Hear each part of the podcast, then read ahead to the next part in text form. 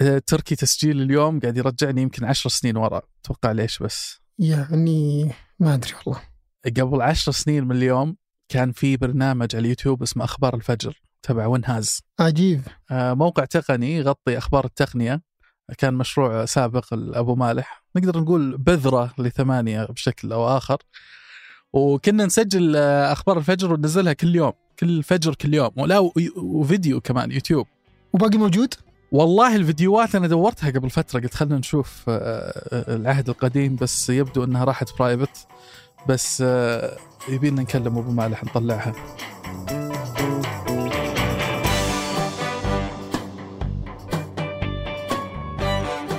هذا بودكاست الفجر من ثمانية. بودكاست فجر كل يوم نسرد لكم فيه سياق الأخبار اللي تهمكم. معكم أنا فهد البراك. وأنا تركي القحطاني.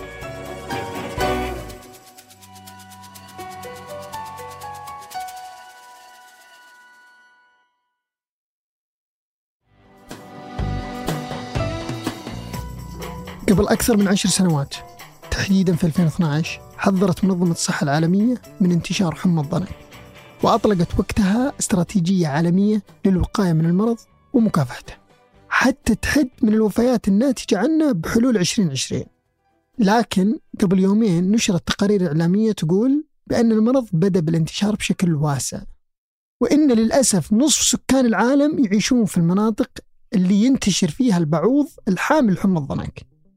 بس يجي السؤال الحين وش حمى الضنك أصلا؟ حمى الضنك هي عدوى فيروسية تنتقل من البعوض للبشر وتسمى في بعض المناطق بأبو الركب أو حمى تكسير العظام وهي منتشرة أكثر في الدول اللي فيها مناخ استوائي أو شبه استوائي لكن معظم الأشخاص اللي يصابون بحمى الضنك ما تظهر عليهم أي أعراض وتشخيص الحمى لا يزال صعب لأن أعراضها تشبه أمراض ثانية مثل الملاريا ولكن التحليل المخبري يعتبر وسيلة فعالة. ومن الأعراض الشائعة بين المصابين الحمى الشديدة والصداع وآلام في الجسم والغثيان والطفح الجلدي. وتستمر عادة هذه الأعراض لمدة أسبوعين وبعدها يبدأ الشخص بالتحسن. ولكن في بعض الحالات ممكن تتفاقم الحالة وتزيد سوء لدرجة أن حمى الضنك قد تتسبب بالوفاة. واللي يخلي المرض بهذه الخطورة هو أن نصف سكان العالم معرضين للإصابة فيه. يقدر وجود 100 إلى 400 مليون حالة عدوى في العالم سنويا. وارتفعت معدلات الإصابة بالمرض بشكل كبير في العالم خلال السنين الأخيرة. فبعد ما كانت نص مليون حالة فقط في عام 2000 ارتفع المعدل إلى 5.2 مليون حالة في 2019 هذا يا فهد آه، بس يكشف لك حجم الانتشار الواسع للمرض في السنوات الأخيرة. ومعظم حالات الإصابة ما تظهر فيها الأعراض مثل ما ذكرنا.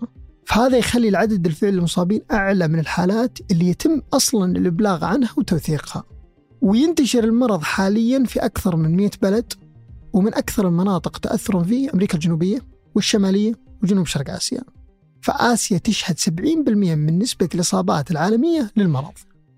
رغم أن المرض ممكن يكون له مضاعفات مميتة إلى الآن ما في أي علاج لمواجهته وما في طريقة وقائية متاحة عالميا. سنة 2015 تم طرح أول لقاح لحمى الضنك.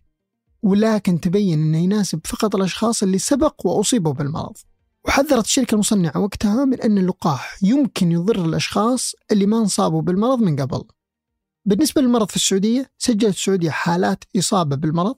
كان أولها في عام 1994 ولا تزال في حالات تسجل سنويا ولكن بنسب غير مرتفعة.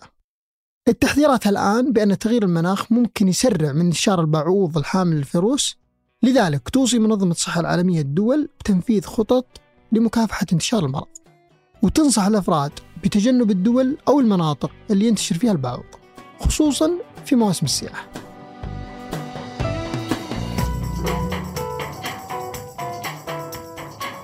وقبل ننهي الحلقة هذه توصيات لنهاية الأسبوع.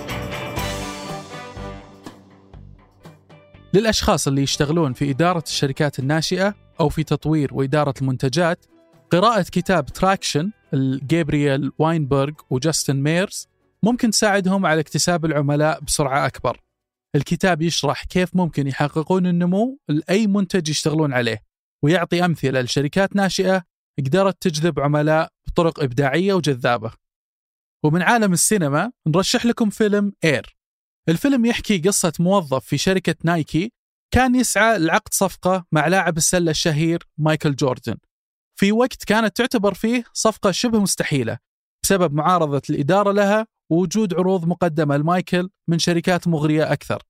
الفيلم يظهر تفاصيل كثيرة في عالم الأعمال والصفقات وكيف أن صفقة واحدة بفضل موظف مؤمن بفكرته ويحارب لأجلها ممكن تنقل الشركة لمكانة أكبر وأقوى.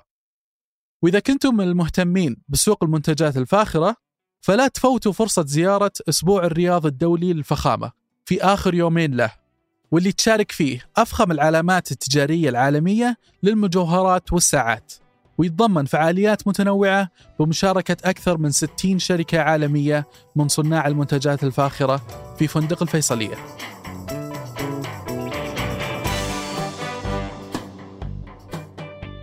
أنتج هذه الحلقة تركي البلوشي ورهف العصار؟ وقدمتها أنا تركي القحطاني.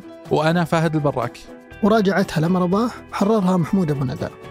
نشوفكم فجر الأحد.